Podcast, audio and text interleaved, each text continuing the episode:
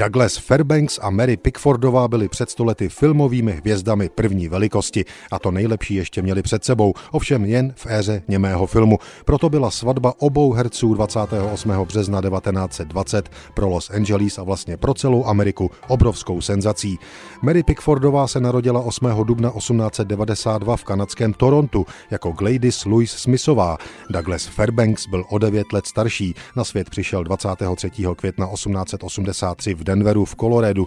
Seznámili se v roce 1915, v době, kdy už Mary byla miláčkem amerického i světového filmového publika. V té době už ale oba žili v manželství s jinými partnery. Fairbanks měl dokonce z prvního manželství syna Douglase juniora.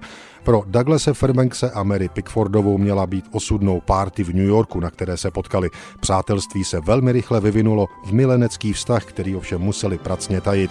Navzájem si psali vášnivé dopisy, na veřejnost se často vydávali společně jen v přestrojení. Veřejné tajemství se ale nakonec provalilo a Fairbanksova manželka v roce 1918 požádala o rozvod.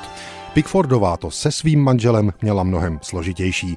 Rozvod jí jako bohatou celebritu stál velkou sumu peněz, nakonec ale byla volná. O pouhé tři týdny později, 28. března 1920, Los Angeles zažilo velkou svatbu dvou filmových megahvězd, Mary Pickfordové a Douglase Fairbankse.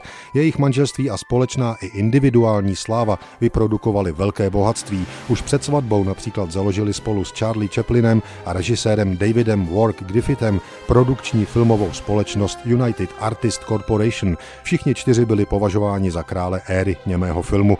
Fairbanksovým hitem byl film Zorom Stitel, Pickfordové například Koketa, za který dostala Oscara.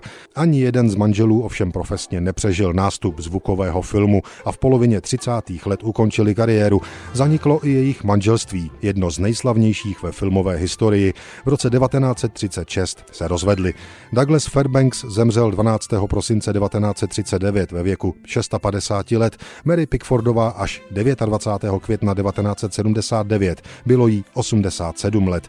Svatební hostinu ale měli právě před stolety 28. března 1920.